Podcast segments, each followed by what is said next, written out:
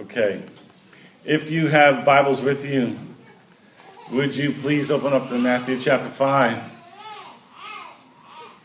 Last couple of weeks, I've been speaking on the topic of mercy. Well, actually, I've been doing a, an introduction into the topic of mercy.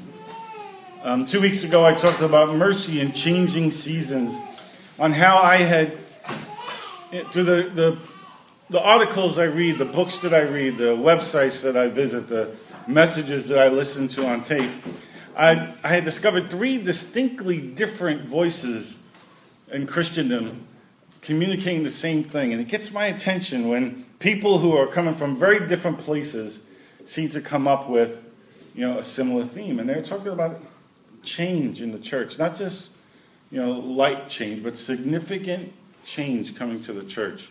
One of the authors even, even compared it to how significant the Reformation was to the life of, uh, of the church throughout history, that we're in another one of those kind of seasons. And, um, and the way that he defined it was that, that we were changing from a ruler season to a mercy season. I like that language. It works for me. I understand it. I'm hoping to offer more understanding to you. But this is my thought. If the seasons have changed, just like we would change our clothing to be more appropriate for the seasons, if spiritual seasons are changing, then it would be good for us to have some understanding of what those changes are like. If we're in a mercy season, if that's accurate, then wouldn't it be beneficial for us to have a better understanding of mercy? And so, you know, as further introduction, last week I looked at the seven redemptive gifts of the Spirit from Romans chapter 12. We looked at the context of the verses. We, we, I took time to define, at least in small measure, each of them uh, and, and then offer to you a unique perspective. Some, some people can identify uh, what they think are personality traits for the people who would have each one of those gifts. Now, it's not hardcore science and it's not, you know, it's not rigid in that it's always like this, but I found it to be interesting that I thought they were pretty close to being on the mark with many, with my experience, people who have those gifts also tend to have those types of personality traits. And so I had put out um, uh, Sunday on Facebook and emailed to everybody uh, two files. One was a, a, list with the different traits for each of the gifts, as well as a couple of tests that you could take. If you like those personality type tests, I told you I love that stuff. I can barely pass one up uh, without taking it. Um, and so, for those of you who like that, those those are emailed to everyone in the church. Nadine hates that stuff. I told you. Years ago, I remember the first time I'd ever taken one of those, well, not the first time, but one of the first times. I'd gotten my first computer. I remember it was a, it was a 386-33.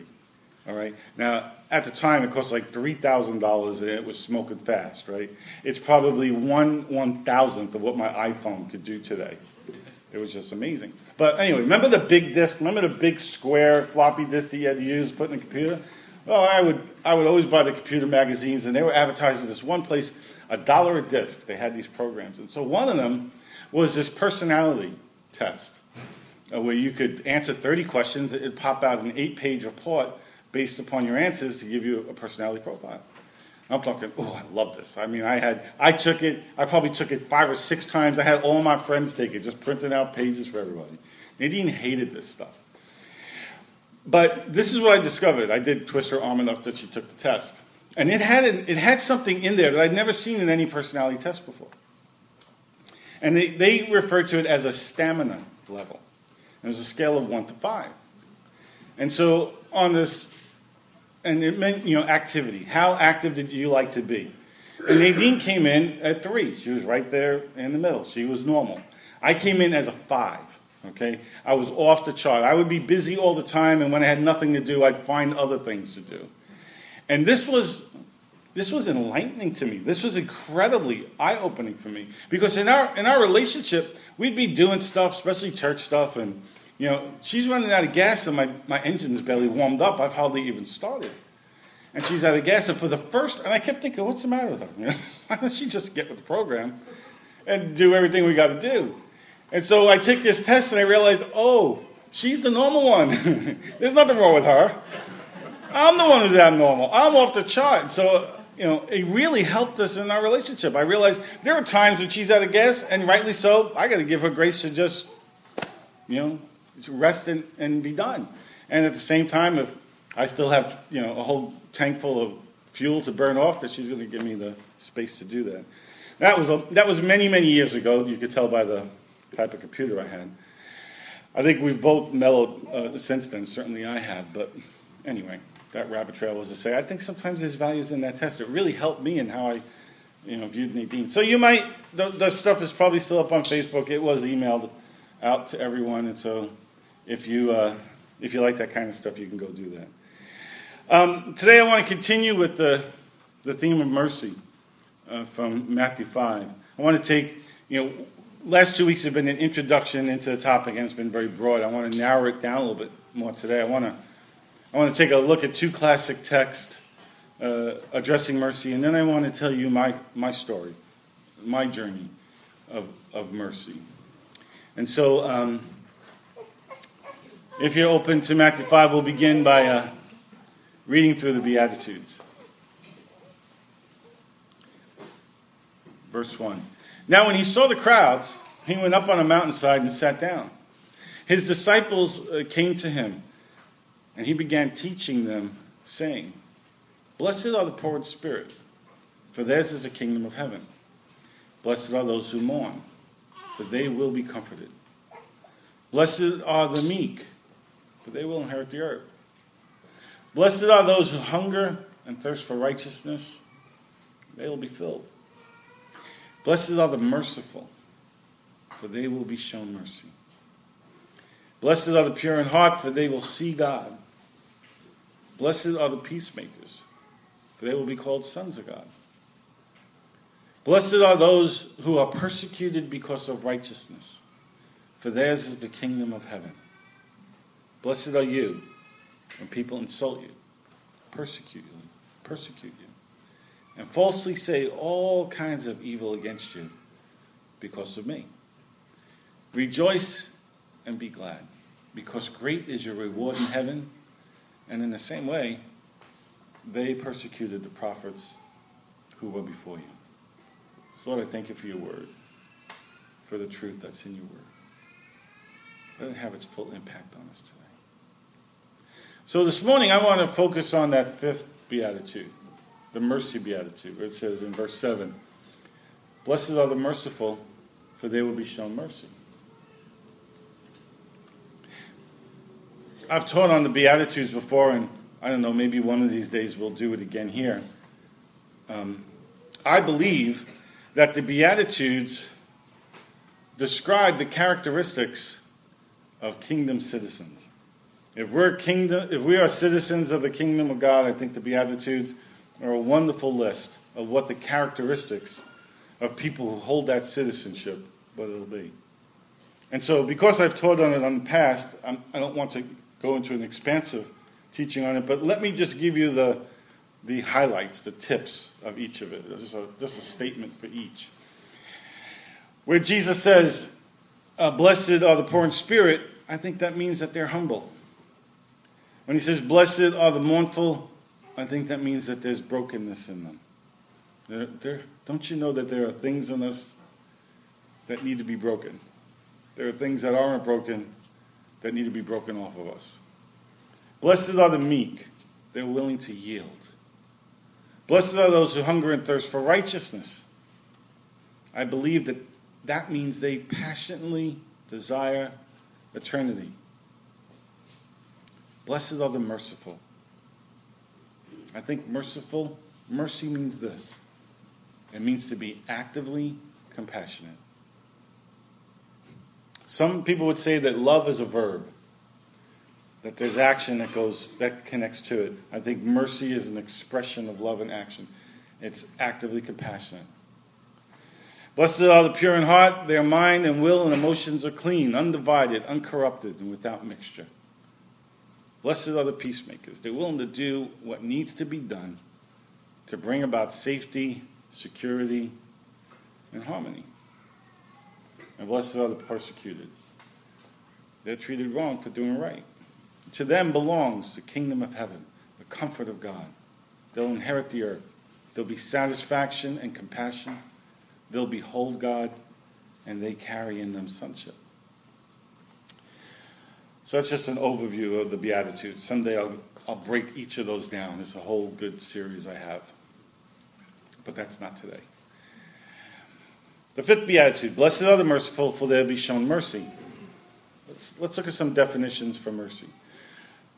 Strong's Concordance defines mercy this way to help the afflicted, to bring help to the wretched. David Guzik, one commentator I enjoy, he defines it this way the merciful care and reach out to help those that are in need without demanding that they deserve such help. The merciful are those who care and reach out to help those who are in need without demanding that they deserve it. I like the way Peterson takes verse 7 of the Beatitudes.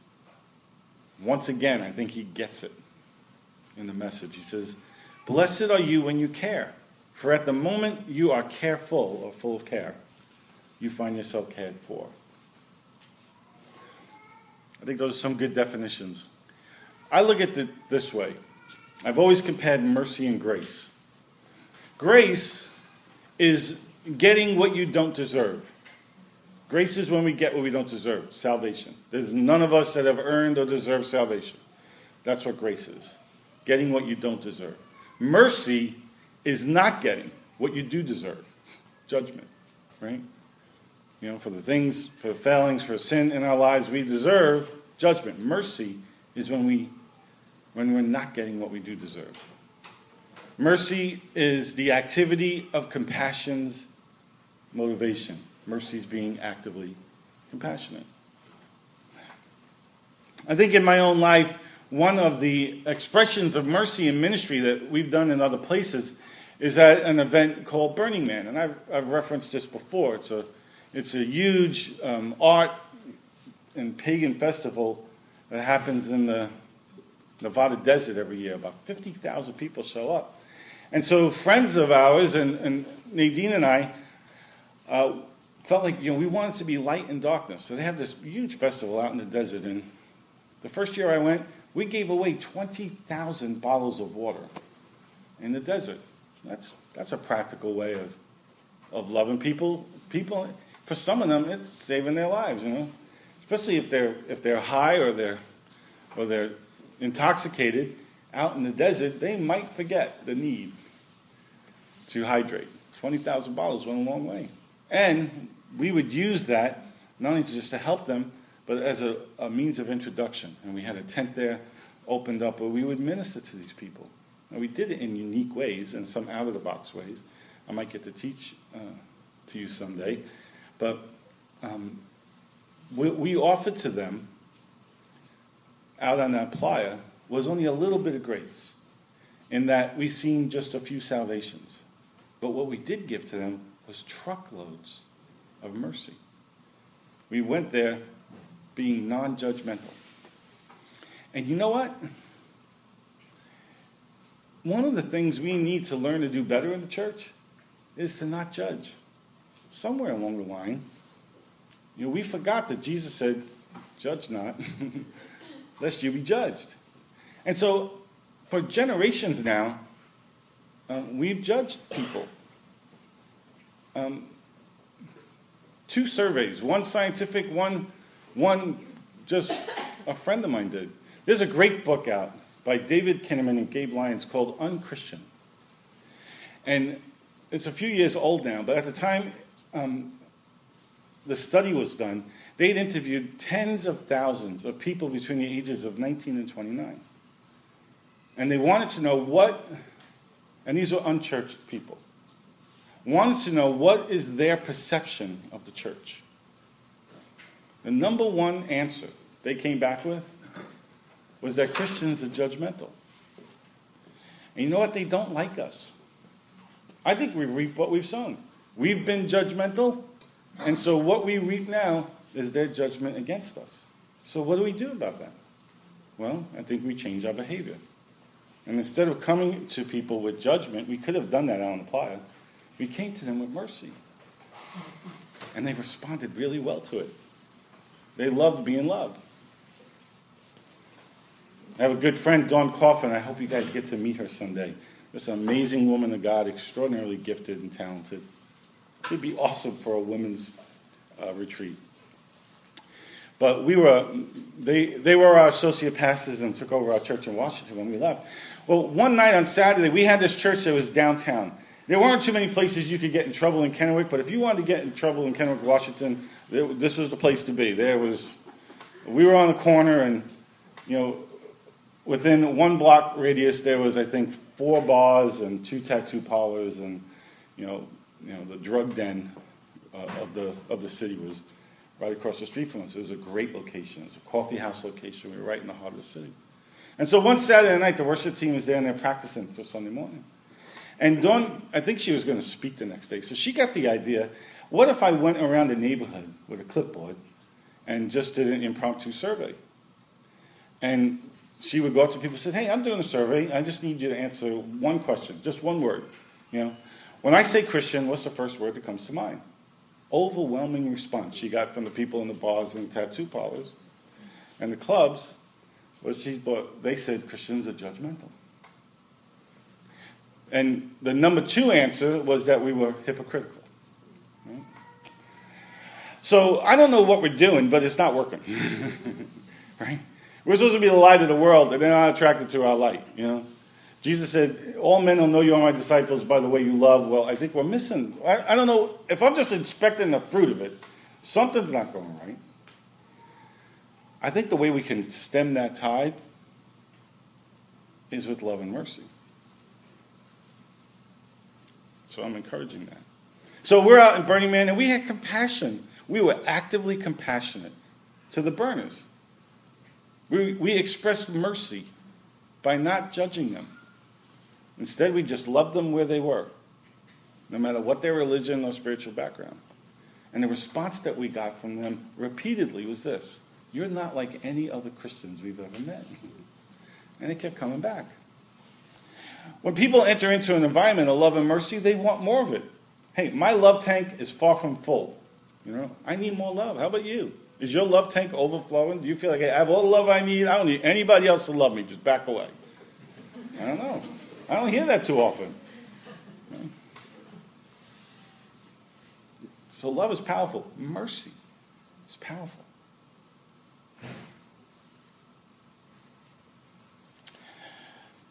An author I like, I like most of what he writes, is John Piper. And he explains mercy well uh, with the parable of the Good Samaritan. So I know it's a few verses, but just hang in there. Let me, let me read the, the biblical account, this parable, and then we'll look, from that, we'll look to describe four dimensions of mercy. This is from Luke 10, 25 and 37. It says, On one occasion, an expert in the law stood up to test Jesus. Teacher, he asked, What must I do to inherit eternal life? What is written in the law? He replied. How do you read it? He answered, Love the Lord your God with all your heart, with all your soul, with all your strength, and with all your mind. And love your neighbor as yourself. You've answered correctly, Jesus replied. Do this, and you will live. But he wanted to justify himself. So he asked Jesus, So, who is my neighbor? In reply, Jesus said, He tells him the parable. A man was going down from Jerusalem to Jericho, and he fell into the hands of robbers. They stripped him of his clothes, beat him, and went away, leaving him half dead. A priest happened to be going down the same road, and when he saw the man, he passed by on the other side of the road. So too, a Levite, when he came to the place and saw him, he passed by on the other side. But a Samaritan, as he traveled, he came to where the man was. And when he saw him, he took pity on him. He went and bandaged his wounds, poured oil and wine. Then he put the man on his own donkey, took him to an inn, and took care of him. The next day, he took out two silver coins and gave them to the innkeeper. Look after him, he said, and when I return, I will reimburse you for any extra expense you may have. Which of these three do you think was a neighbor to a man who fell into the hand of robbers? The expert in the law replied, The one who had mercy on him. Jesus told him, Go and do likewise. Powerful story. So much that could be said about it. There are four dimensions of mercy, I think, that we can find in this story. The first is this mercy sees distress, mercy sees the problem or the need. Verse 33 says, A Samaritan, as he traveled, came where the man was, and when he saw him, there was an ability to see that there was a need there. The second dimension is this is it responds internally with a heart of compassion or pity toward the person in distress. Not only do you see them, but there's something inside you that's moved. Again, uh, finishing up verse 33, he says, And when he saw the man, he had pity or he had compassion on him. So it's not just seeing him, something inside us is moved by their need. The third is that there's a, there's a response, there's a practical, tangible, external response to what's been seen and what's been felt. And so verse 34 says, He went to him, bandaged his wounds, poured on oil and wine, put the man on his own donkey, and took, care, and took him to an inn and took care of him. So this is not only just a stranger, these are this is a Samaritan. These guys were these guys were in conflict.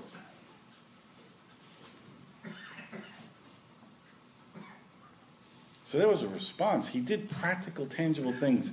He not just saw it wasn't he did more than just see the need and feel the need. He met the need. And the fourth dimension of mercy is that it happens even when the person who's in distress is by religion or by race an enemy. Verse 33 says, But a Samaritan. They were considered half breed Jews with a warped religious tradition. That's the one who stopped to help the Jew who hates him. That's kind of what we've seen in Burning Man. They had all kind of screwy ideas about faith and religion and spirituality. It was all twisted and warped. They believed everything and anything. But we didn't see them as our enemy. We went there with hearts of mercy to love them in tangible and practical ways. One of the things that I almost brought it today, maybe I'll do it another time, but one of the things that we would do is after people would have, after we'd minister to them, after we would have what we refer to as an encounter with them, before they left, we had a guest book. And they could sign the guest book just letting us know what the experience meant to them. I have three of those books at home from one of the years we were there. I can't tell you how encouraging it is sometimes to just go through those pages. When people, in their own words, talk about how deeply they were touched. And these are people that would, they're so far from coming into the four walls of the church. So we went to them. Mercy has four dimensions eyes that see the need, a heart of compassion, making the effort to help. It's more than sympathy. Sympathy feels bad. Compassion is moved to action. And even if that person is your enemy, that's mercy. I think the story of the Good Samaritan is an incredible parable that describes mercy in action. So, how do we get mercy? Anybody here could use extra mercy? I could probably use a little extra mercy. Blessed are the merciful, right? For they will receive mercy. How do we get mercy? Piper says that the, the key to becoming a merciful person is to become a broken person. You get the power to show mercy from the real feeling in your heart that you owe everything you are and everything you have to sheer divine mercy. Sometimes we need to be able to see it. We've seen it at Burning Man. I've seen it in other outreach programs that I've been involved in. You know, as you guys know, I love operating in the gifts of the Spirit, but it has been my purpose for more than a decade now that we not just train people on how to operate in the gifts of the Spirit, but how we do it outside the church. I think it gets, I think it gets screwy when it's only happening inside the church. John Wimber used to say that the meat is in the street. That's where the real work of the kingdom happens. So I think what we do in here ought to be training for what we could do out there. That's what I loved about Burning Man. What I loved about some of the prophetic evangelism stuff I've done, the outreaches that I've overseen, is we get to take the gifts of the Spirit that we've studied and been trained and equipped with here and take it out into the world. Because people love it. It has a huge impact on them. Where else do we see mercy? We see it at local shelters or community food pantries. we we see it on the mission field. Look around you, and you'll see it. And when we see it, it breaks us. And we have to do something. And it could be a vast array of things, that, ways that we could express mercy. Sometimes it's giving an, an encouraging word, or giving away food, or handing out water bottles in the desert. We do something. We're actively compassionate. There's action involved. Sometimes it's big things, like the Samaritan. Wow, this dude really went out there, didn't he? He not only saw the guy, man, he rescued him. He probably saved his life that day.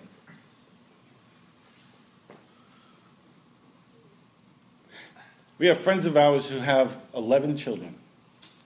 They have three birth children. They've adopted uh, eight more. They have just amazing heart, amazing capacity. Now, even if you had 11 perfect children, don't you know your life would be crazy? right? I mean, just I'm just thinking, having enough toilet paper on hand suddenly becomes a pretty serious family issue. Let alone dinner time. They're getting people out to school. But they, they adopted children from, from Asia, from India, and from Africa. And they saved their lives. These are broken kids. They came from really messed up places. You know, but there was something inside of them that had mercy to want to take action, even at their own expense. This is what the Samaritan did. Love and action. Sometimes it's big things. We give our time and we don't have it. We listen longer than we want to. But as long as the person needs to be listened to. We hug those who need a hug. We cry with those who need to cry. We sit quietly by their side when no words will do any good.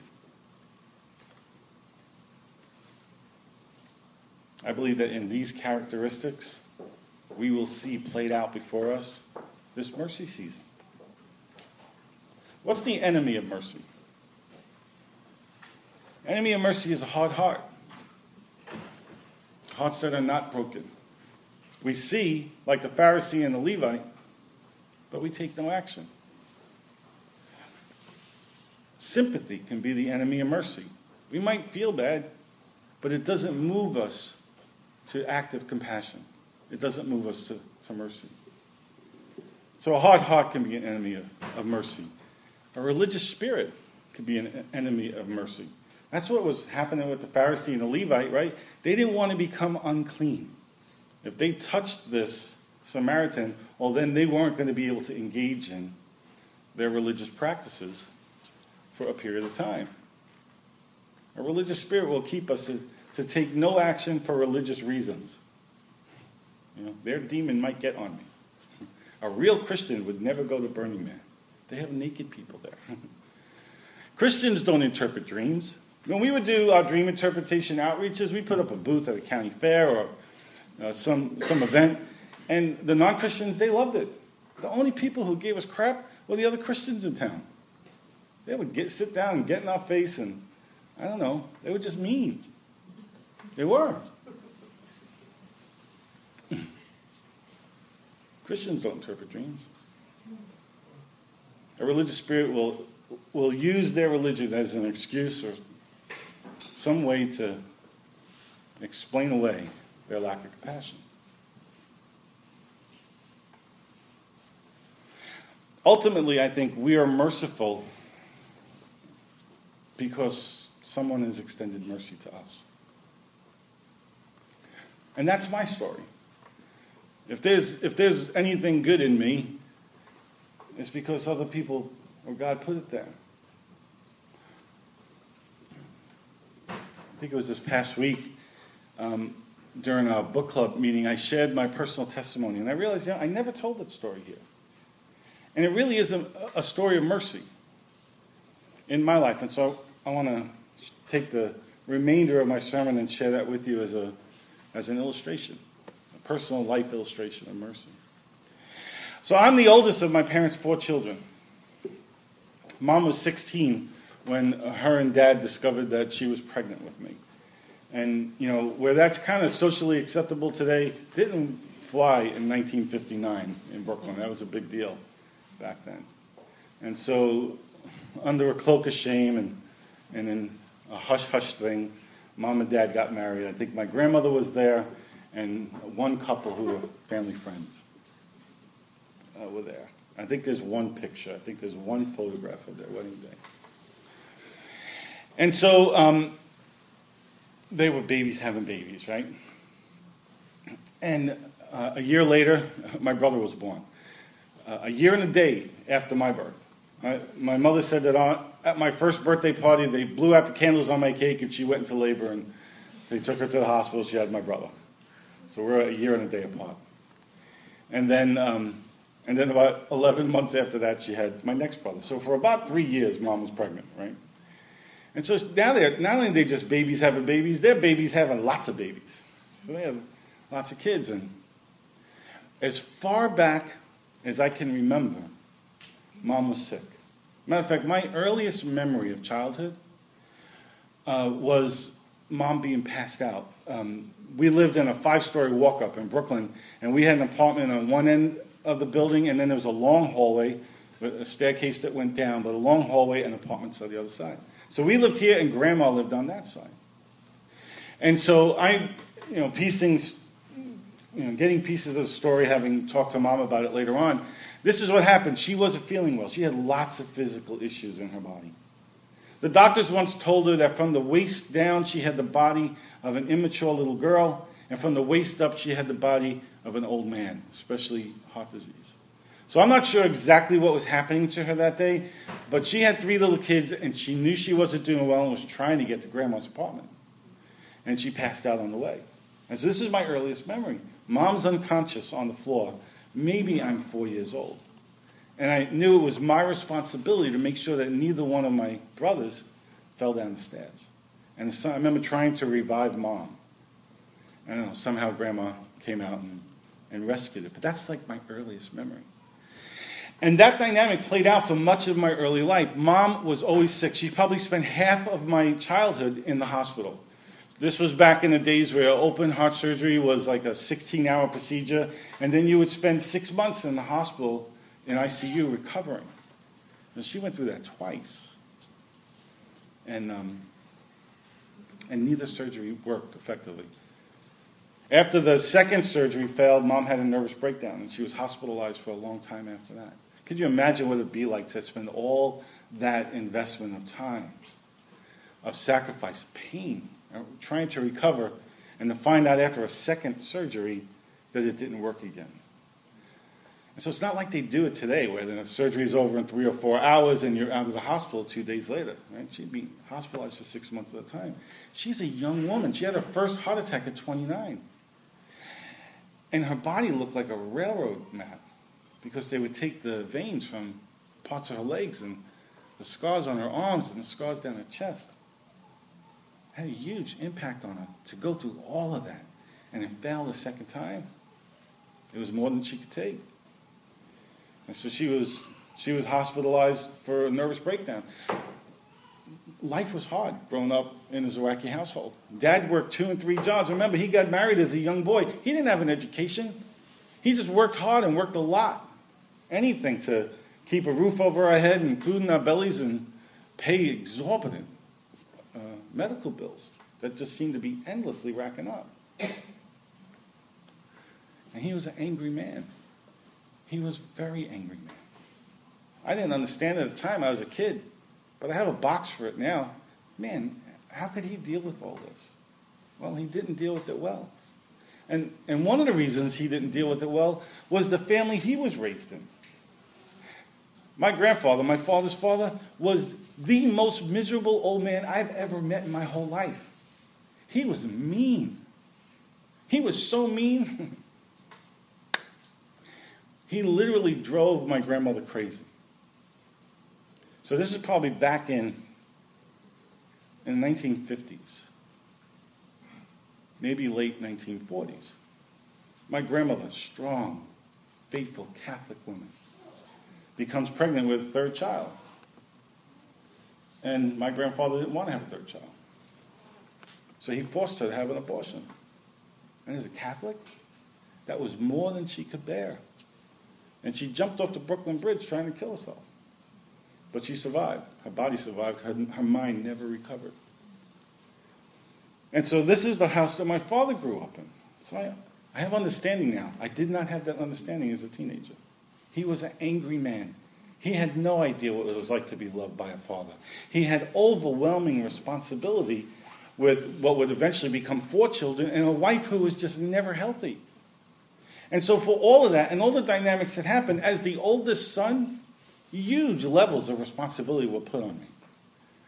Whether I liked it or not, there was a need to be met. There were younger siblings, and there were no adults available at times, and so I had to, I had to step up.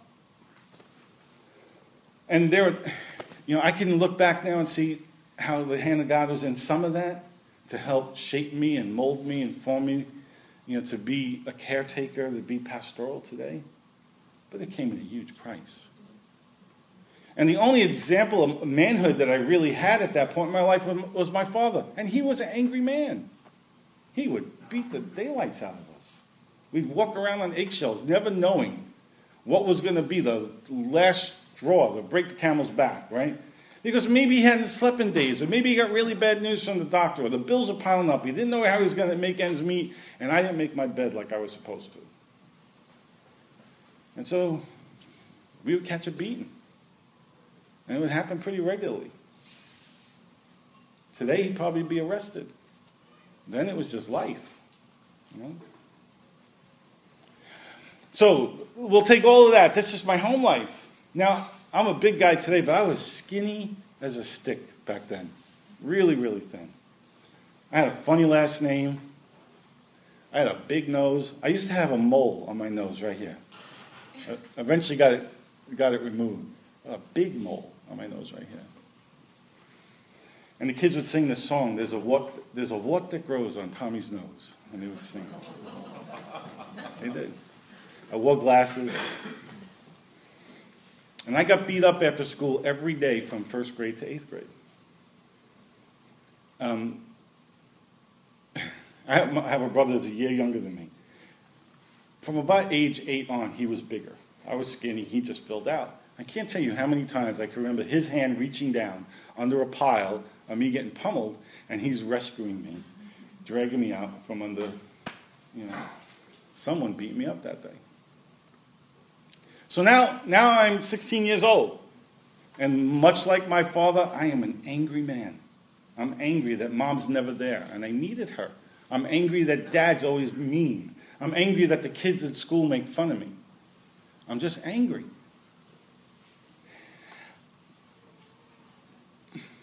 I had this one really good friend. His name was Frankie. We had grown up together in one neighborhood. Then my parents moved, and then Frankie and his parents bought a house around the corner. So Frankie, this kid Frankie, is my oldest friend. He's a year older than me. We're about the same age. And now, something that we would do in Brooklyn all the time was play stickball. Anybody know what stickball is? We take a small ball, Spalding, rubber ball, and we take a either a stickball bat or if we didn't have one, we would just steal the mop handle or the broom handle, and we basically play baseball in the street. So this manhole cover is home base, and the bumper of that car is first. The, the manhole cover down the street second, this bumper is third. And so we played baseball in the street. And we were good. And I can tell you what, Frankie, my best friend, he was the best outfielder in the neighborhood. He was amazing. And so this one day we're playing stickball, and I think I was up at bat. I hit, hit a ball, must have gone a mile high. But Frankie's in the outfield. He's tracking it down. I, could, I remember I could, I could see him running down. And, um, and he's got his eye on the ball. He's running full speed. And just as he catches the ball, he runs right into a fire hydrant. Right? And he, he nails his, uh, I think it was his left thigh. Hit that fire hydrant at full speed. He was looking up at the ball, didn't even see it. He went down like he got shot. Right? but he held on to the ball. he let the ball drop. And so we're on Easter break from school, and the, uh, the next day, we, we used to hang out on 34th Street in Brooklyn. The kids from 35th Street challenged me and Frankie and my brother Robert to a game of stickball. We're thinking, no problem, we got these guys. But instead of walking around the block, there was an alleyway. And, um, and there, was, um, there were fences, gates on either end of the, the alleyway. And one of the neighbors put locks on the gate so her kids could play back there and not knock it out. We're, we're 15, 16, 17 years old. The locks on those gates mean nothing to us, right? We hop over the first fence and we walk all the way through the alley. And we're basically at the back of my house, ready to hop over the next fence. And Frankie's in front of me. He's climbing up over the fence. And I see this little plastic toy guitar on the floor. And I don't know, momentary inspiration. Here's Frankie's butt. There's the toy guitar. So I pick up the guitar, whack him across the butt with it, right? I just thought it was funny. Well, Frankie jumps down and he's furious. He's yelling at me. He says, You know I hurt my leg yesterday. What'd you do that for? And he punches me. And it hurt. And it was it was this moment in time where all of my rage came to the surface. Not only do I have all this stuff going on in my life with family and with school and being bullied, but here I have my best friend, and he's hitting me. And so, you ever have one of those moments where a lot of thoughts go through your head in just a few seconds? Maybe a nanosecond, you have all these thoughts? These are the thoughts that went through my head. Okay, Frankie's my best friend. I mean, hitting him back, that's going to happen. All right? It's, there's no question whether or not I'm going to hit him back because he hit me and I'm angry and it hurt. But where am I going to hit him? He's my best friend, so I don't want to punch him in the face. Right? I remember thinking that. And he hurt his leg really bad yesterday, so I don't want to hit him in the leg. So I'll aim toward the middle. Right? All these thoughts in just a nanosecond. And so I throw a right hook, and I crunch him in the side, and I hit him hard. And I could see that hit him hard. You could see the pain on his face. And I was happy. I was glad that I'd hurt him. I was so glad I'm going to I'm going to hit him again. And so I did. I reared back and I crunched him again right in the same spot. And this is what happened. His eyes rolled in the back of his head. He dropped to the ground. And what we would discover is that I'd ruptured his spleen. Call an ambulance. They come and take him. He has to have emergency surgery to have his spleen removed. As a 16 year old, this is the worst moment of my life. Okay? I was mad and angry at him. I never wanted that to happen, right? And so, you know, this is a problem now. We're, we're just behind my house, so we get to my parents first. That Frankie needs help, and they get in touch with his parents around the corner, and they rush Frankie off to the hospital. The first evidence to me that maybe there was something real about this God stuff was the fact that my father didn't pound me into dust when he found out what I did. You see, for weeks before, for, for my mom actually, for about a year before it, and for, for the rest of my family, varying times, weeks and months before, they'd started going to this Catholic charismatic prayer group in town. I thought they were crazy. My mother actually started going because she was angry at God and was going to read this book of his, this Bible thing, and prove him wrong. And as she read the word and she got involved with this group, her heart began to change toward the Lord. And she would constantly invite uh, myself and my siblings to go. And I'm like, I want nothing to do with this God stuff. My brother went. And he got one of our other friends to go. He even got Frankie to go for a few weeks. Um, I remember this one day. We're, we're in the dining room, and we're sitting there, and mom says, um, Mom says, let's pray. I'm looking at her, I'm thinking, what do you want to pray about? There's no food on the table, right? What do you, why do you want to pray? She says, well, let's pray about this. Okay. And my brother's standing there, and she says, and, and let's hold hands as we pray. and hold hands. I don't want to hold his hand. Why do I have to hold his hand? And why is holding hands have anything to do with praying? I don't get this.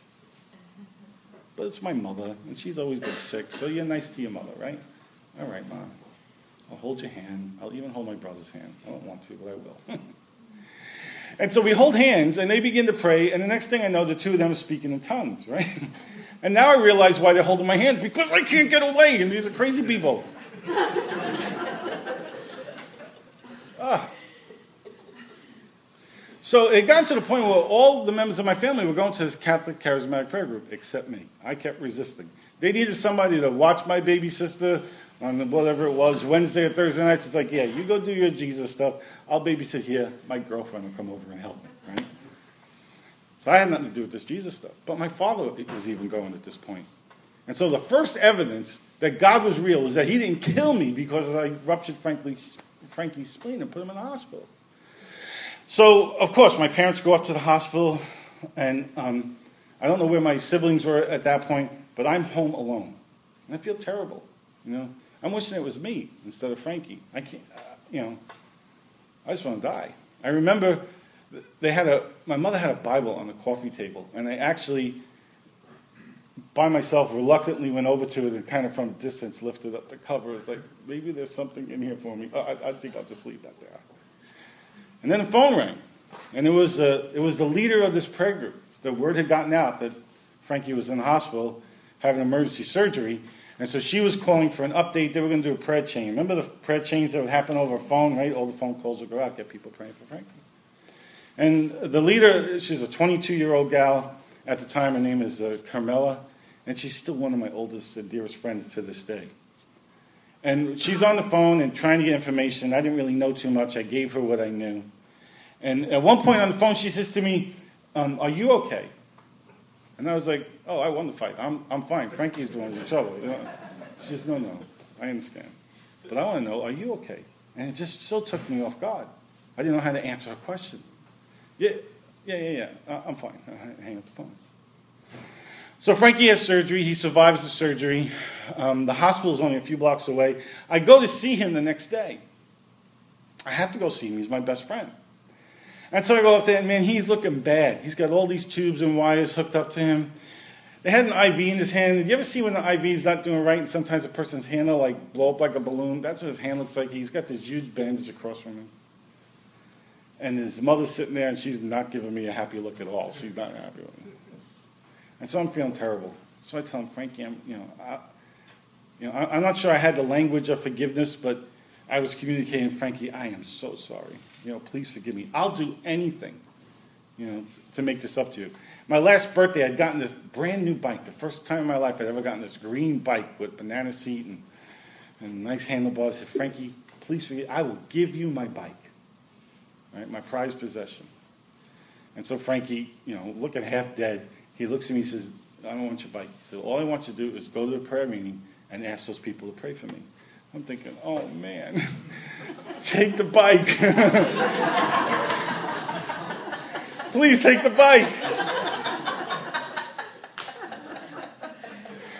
What am I going to do? I just gave him my word. I said I would do anything. He's laying there in bed, right, all bandaged up, and I'm messing because of what I did. I got to go. I got to go to the prayer meeting and tell them, ask them to pray for Frankie.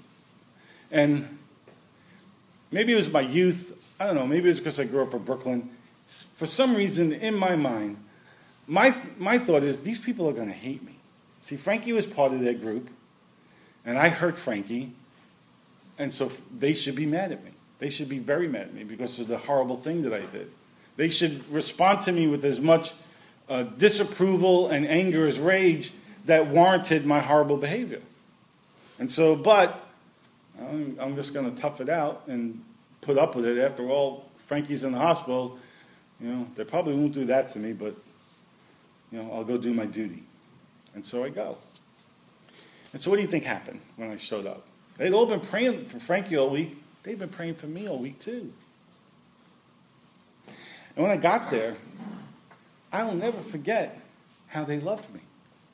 These people responded to me with unconditional love. I did not deserve to be loved. I deserved to be judged. They did not give me what I deserved. They didn't give me judgment. They gave me mercy.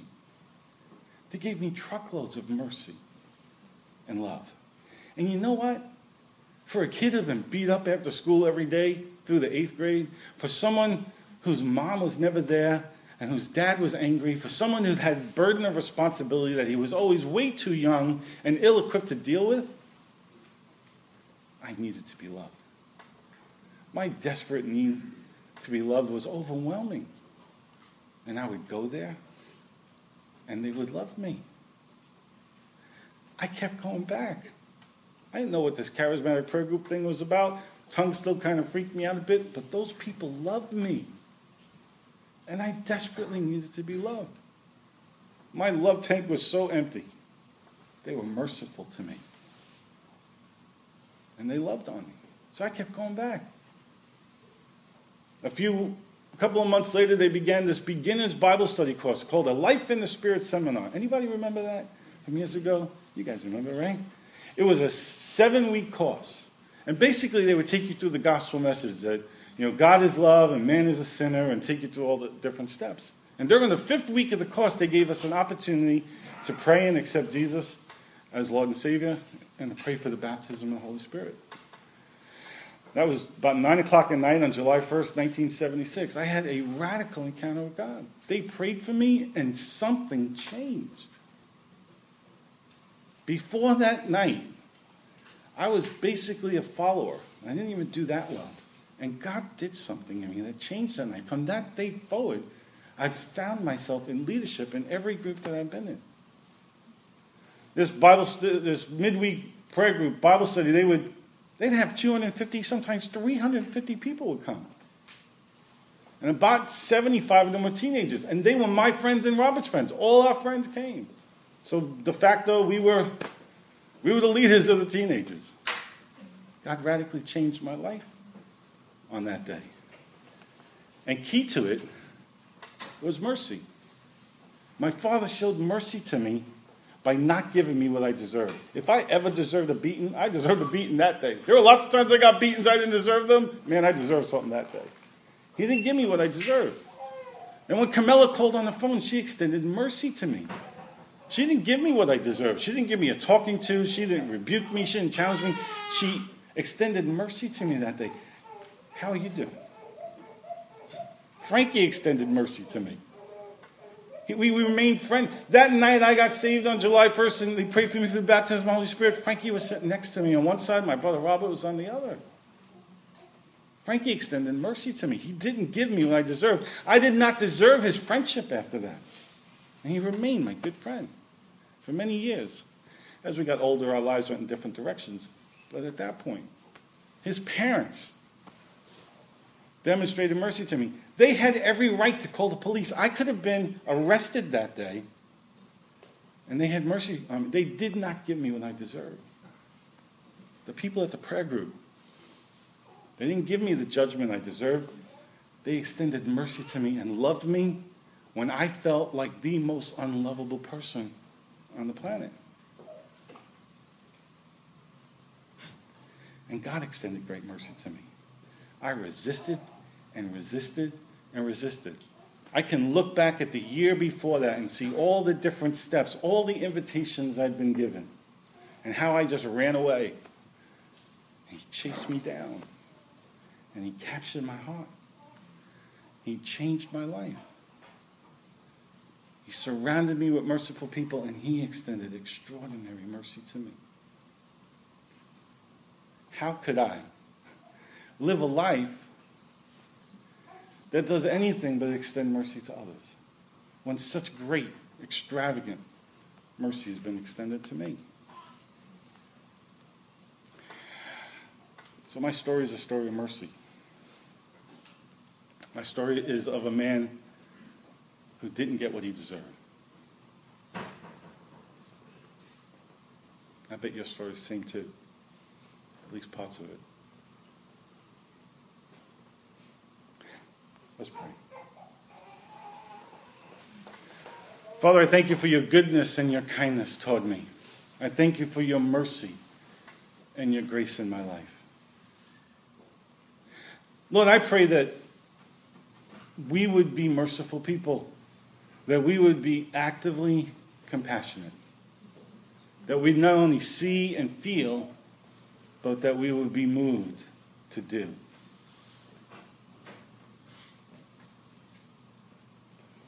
Lord, I ask that you give us new hearts, that you give us merciful hearts. Give us eyes to see opportunities to be actively compassionate. Lord, I pray that you would make of us a people of mercy in the mercy season. Do that, Lord. Even now, I pray that by the power of the Holy Spirit, that you would pour out mercy into the lives of every man, woman, and child here. Just pour out mercy into them.